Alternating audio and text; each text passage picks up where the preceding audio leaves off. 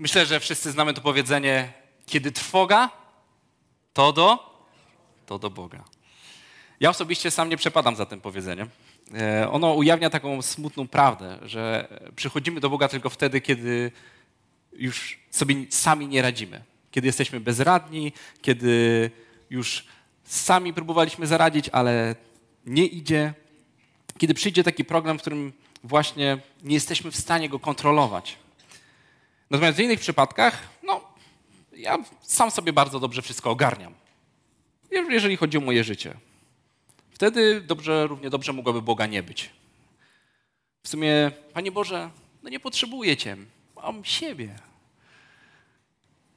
Ja umiem zarobić pieniądze, ja umiem załatwić sprawy, ja mam umiejętności, ja mam odpowiednią edukację i dyplomy, ja przecież mam odpowiednie ubezpieczenie, ja, mam, wykupiłem sobie taki pakiet y, zdrowotny, że mogę wziąć telefon, zadzwonić do lekarza i ja się praktycznie umawiam już na następny dzień albo tego samego dnia jestem, już mam badania i ja kontroluję całkowicie siebie.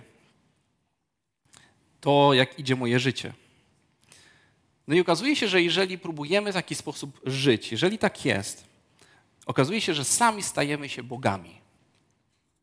Jak śpiewał kiedyś e, polski raper, magik, jestem Bogiem, uświadom to sobie sobie. I tak się dzieje właśnie wtedy, kiedy nasze zaufanie my pokładamy w sobie samych. Kiedy nie potrzebujemy Boga, bo mamy siebie. I my jesteśmy w stanie sobie ze wszystkim poradzić. I w Starym Testamencie jest taki psalm, który śpiewa się bezpośrednio po paszcze.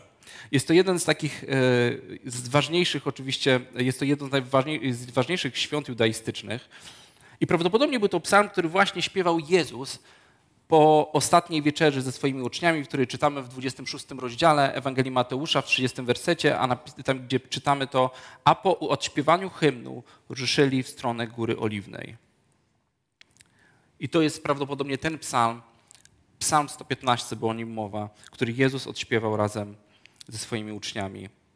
W bardzo ciekawym momencie, bo kiedy Jezus idzie na krzyż, on oczekuje, jest to psalm w ogóle, który jest uwielbieniowy, którym uwielbiamy Boga, ale przede wszystkim On kieruje nasze, naszą stronę właśnie, kim my jesteśmy, komu oddajemy chwałę. I Jezus właśnie idąc na krzyż, oczekuje tego wszystkiego, co ma go spotkać. Wie, że zaraz ma być zdradzony, zaraz ma być wydany w ręce grzeszników, ma być osądzony, ubiczowany, obrzydzany, pluty i ostatecznie ma zawisnąć na krzyżu i umrzeć. I przed tym wydarzeniem on śpiewa taki psalm. Psalm niezwykły, psalm ufności. Właśnie przed chwilą miał paschę, w której świętował wierność i łaskę Boga. I śpiewa zaraz taki psalm. który ma całkowicie wyznać, że on polega tylko na Bogu. Dosłownie tak, jakby chciał, tak jak my dzisiaj, powiększyć swoje zaufanie przed tym wszystkim, co go czeka. My czytamy i studiujemy dzisiaj ten psalm. Ja mam nadzieję, że będziemy mogli tego samego doświadczyć, powiększyć nasze zaufanie. A brzmi on tak. Nie nas, Panie, nie nas, ale swoje imię otocz chwałą ze względu na Twoją łaskę i ze względu na Twoją wierność. Nie nam, Panie, nie nam czytamy, ale Tobie. Psalm zaczyna się bardzo konkretnie, wskazując, komu mamy zawdzięczać każdą rzecz, każdą zasługę. Komu? Nie nam, ale Tobie, Panie. Ale jest też odpowiedź dlaczego? Ze względu na Twoją łaskę i wierność. Za to, jaki Bóg jest oraz ze względu, jak udowadniał to w przeszłości. I to znakomicie pasuje po tym momencie Paschę. Początek tego psalmu jest przypomnieniem to, kim jest Bóg i że tylko Jemu należy się cześć. Nie Tobie, nie nam, ale Tobie, Panie. A następnie przechodzimy do wersetu drugiego, gdzie zmienia się troszkę ton i pojawia się pytanie. Dlaczego mają mówić narody, gdzie jest ich Bóg? I tutaj te narody tutaj oznaczają pogan, czyli ludzi żyjących bez Boga, którzy przyglądają się ludziom wierzącym i widzą, że hmm, no, że nie do końca się tym wierzącym układa w ich życiu. Naród wybrany ma swojego Boga, który się nim opiekuje, ale trochę tak jakby wygląda, jakby chyba o nich troszkę zapomniał. Więc mamy te pierwsze dwa wersety, krótkie dwa wersety, które wskazują bardzo, na bardzo ważne dwie kwestie, jeżeli chodzi o zaufanie Bogu. Pierwszy werset jest adresowany do ludzi, którzy mają problem z tym, że w ich życiu zdarza się coś uzyskać, udaje im się coś zrobić, ale mają, mają powodzenie, ale nie do końca potrafią rozpoznać, czyja to jest zasługa. Czy to może jest moja zasługa, moich umiejętności, moich osiągnięć, czy to jest zasługa Boga. Jeżeli tobie się może tak zdarzyło poczuć, to znaczy, że nie potrafimy rozpoznać, czy to Bóg, czy to ja wpłynąłem na to, jak jest. Kto na to wpłynął? I ten werset przypomina nam, że to nie jest nasza zasługa, ale to jest zasługa Boga. I drugi werset mamy, który wskazuje na to, że jeżeli chodzi o kwestię zaufania Bogu, to jest wyznanie, jakie się pojawia, to dotyczy, że mamy czasem poczucie, że Bóg nie do końca się nami opiekuje, lub no tak jakby troszkę o nas zapomniał. A na dodatek, to nie tylko my mamy takie poczucie, ale to ludzie niewierzący, z którymi mamy styczność na co dzień. Oni zaczynają widzieć, że my, oni widzą, że wiedzą o tym, że my jesteśmy ludźmi wierzącymi, ale nie widzą między nimi samymi, a ludźmi wierzącymi różnicy. Oni sami nie widzą różnicy w powodzeniu ich i ludzi wierzących.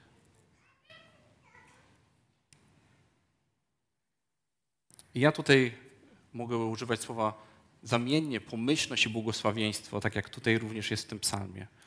Brakowało ludziom pomyślności. Ludzie niewierzący nie widzą większej pomyślności w naszym życiu, przez to, że Bóg jest po naszej stronie. I ten psalm będzie uczył nas zaufania w tych dwóch kwestiach. Pierwszej, czyli czy to ja zasługuję, czy to jest moja zasługa, kiedy mam pomyślność, i drugie to, dlaczego moja pomyślność nie jest większa od ludzi, którzy żyją bez Boga. Więc przechodzimy do trzeciego wersetu, w którym jest napisane: Nasz Bóg jest w niebie i czyni to, czego pragnie. Jest to odpowiedź na pytanie: Gdzie jest Twój Bóg? Bo zostało ono zadane. Gdzie jest nasz Bóg? Psalmista odpowiada: W niebie. W miejscu poza czasem, poza przestrzenią, poza fizyczną ziemią, na jakiej obecnie przebywamy. On jest duchem, jest wszystkim we wszystkim. I pomimo tego, że my możemy praktycznie decydować o wszystkim, to Bóg, On jest wszechmogący, wszechobecny, wszechmocny.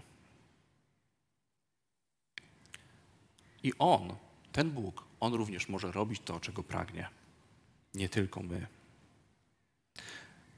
I to się właśnie nazywa suwerenność Boga że Bóg może robić to, czego On pragnie.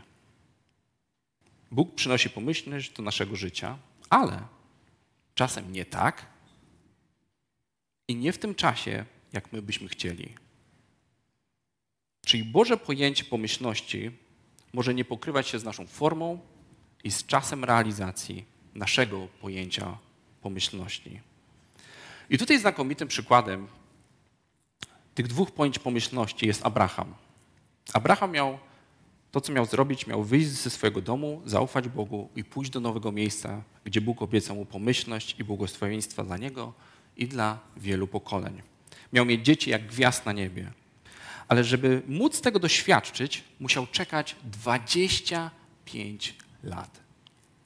25 lat na urodzenie swojego pierwszego syna obietnicy złożonej przez Boga.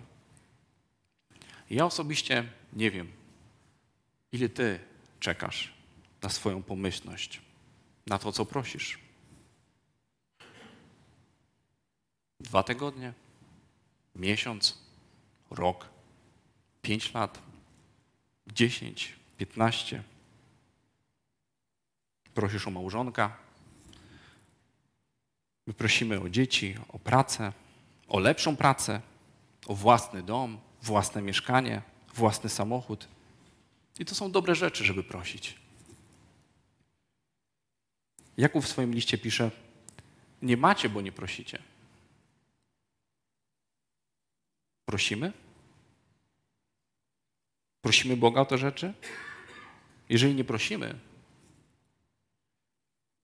to może spróbujmy poprosić. Ale co z nami, którzy prosimy, ale jednak nie otrzymujemy? I musimy sobie pewne rzeczy uświadomić. Pierwsza to jest to, że Bóg nie odpowiada, i kiedy Bóg nie odpowiada, nie oznacza, że o tobie zapomniał. Jeżeli Bóg nie odpowiada, nie oznacza, że o tobie zapomniał. Druga, to, że Bóg nie odpowiada, nie oznacza również, że nie będzie się o ciebie troszczył, kiedy ty jeszcze na to czekasz. Możliwe, że jeszcze tego nie otrzymałeś.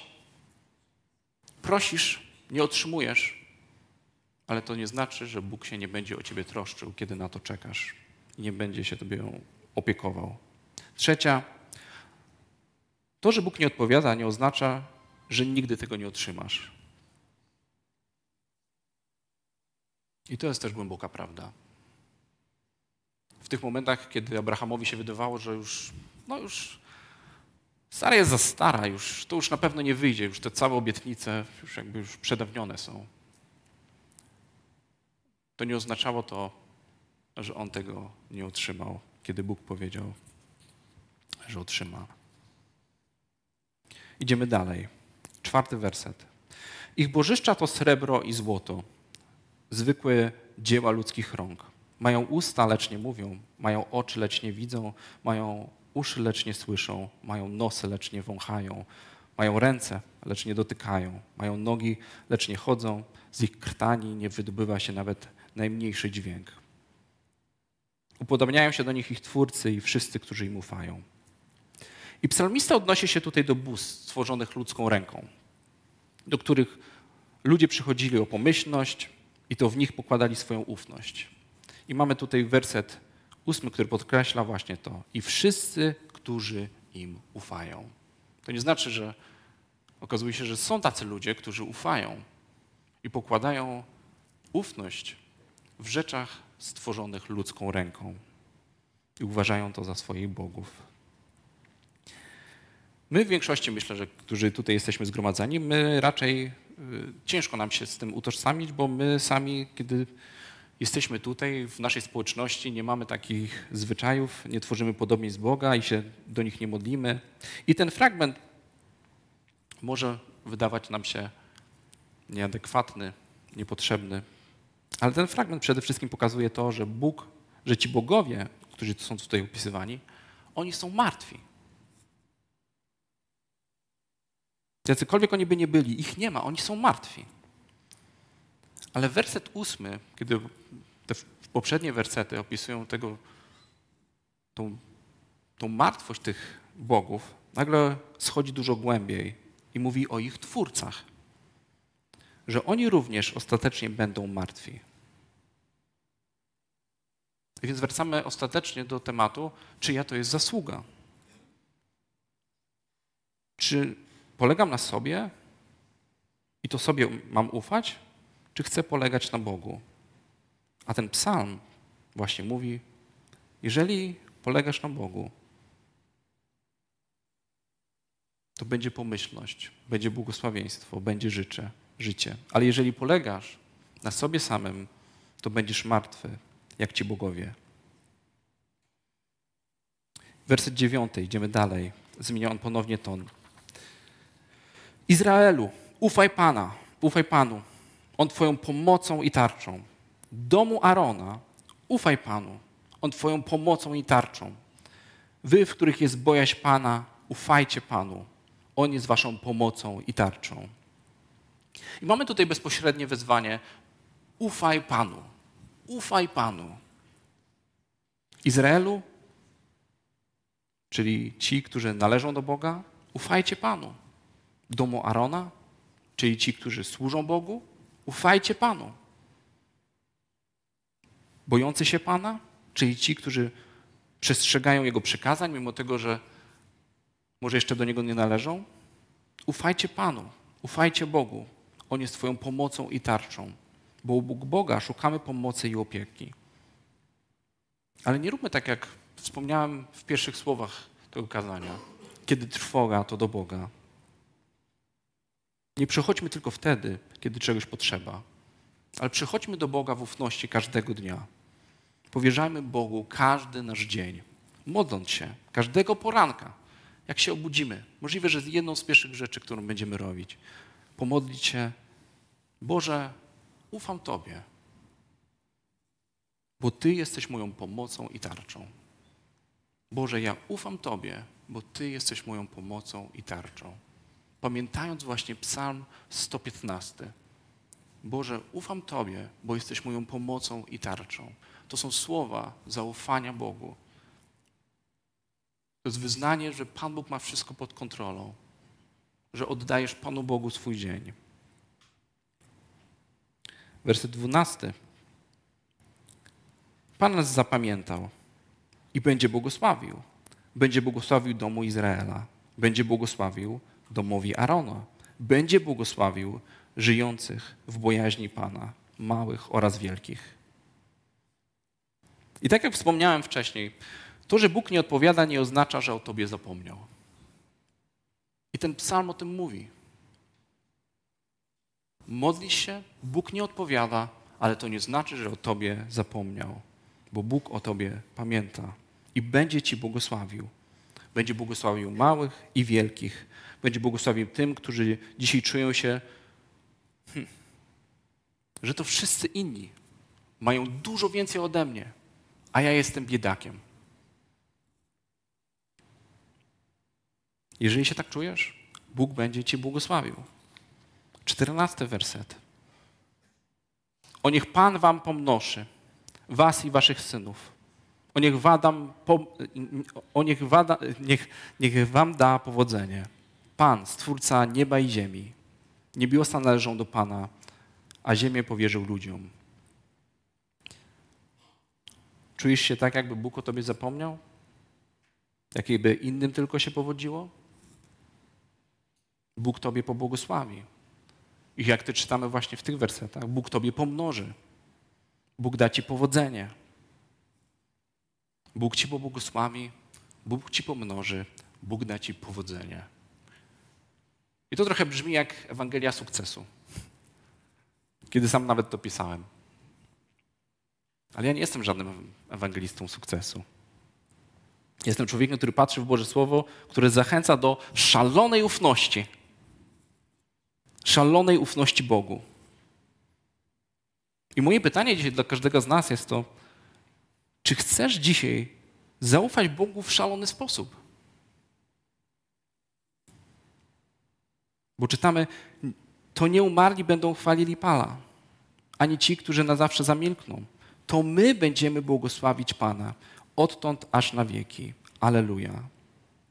I ten psalm zaczyna się i kończy wezwaniem do uwielbienia Boga.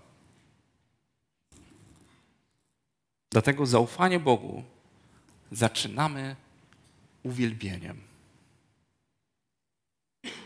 Jeżeli modlisz się, Bóg nie odpowiada. Prosisz, prosisz o pomyślność. Możesz prosić o pomyślność, możesz prosić o błogosławieństwo. Jeżeli tego pragniesz, to jest dobra rzecz. Ale to, od czego chcemy zaczynać, zaufanie Bogu, to chcemy zaczynać się uwielbieniem. Zaufanie Bogu zaczynamy uwielbieniem, bo to jest wyraz naszego zaufania Bogu. Jezus przez swoją miłęką, tak jak wspomniałem, on uwielbił Boga tym psalmem, psalmem zaufania i poszedł się modlić na górę oliwną. I ten psalm nie tylko zachęca nas do ufności Bogu, ale zachęca nas do uwielbienia Boga nawet wtedy, kiedy czekamy na pomyślność, kiedy nawet jeszcze tego nie otrzymaliśmy, to uwielbiajmy Boga. Nie tylko wtedy, kiedy trwoga to do Boga. I nie musimy potrafić pięknie śpiewać. Nie musimy pięknie grać na instrumentach. Uwielbienie jest wtedy, kiedy po prostu mówimy, kim Bóg dla mnie jest. Boże, kim Ty dla mnie jesteś? My mówimy wyznajemy to. Wspominamy, co dla nas zrobił. Dziękujemy Bogu za to, kim się staliśmy dzięki Bogu. To jest uwielbienie, wyznawanie. Ale również zupełnie nowy temat, większy temat czasami. Jak bardzo chcemy być Mu posłuszni, jak bardzo chcemy przestrzegać Jego przykazań. To też jest uwielbienie. Czytamy w szesnastym wersecie: Niebiosa należą do Pana, a ziemię powierzył ludziom. I kończąc to kazanie dzisiaj, chciałbym właśnie spojrzeć na ten werset. Bo on bardzo dobrze pokazuje, czy to jest nasza zasługa, czy to jest zasługa Boga. Bo my dzięki wolnej woli mamy poczucie, że to my rządzimy. I mamy tutaj w tym wersecie nawet tak napisane, że ziemię powierzył ludziom. To znaczy, że my mamy kontrolę. Mamy kontrolę. Ale takie myślenie może sprawić, że również pojawia się w nas pycha. A pycha jest również przeciwieństwem uwielbienia. I kiedy chcemy pokazać,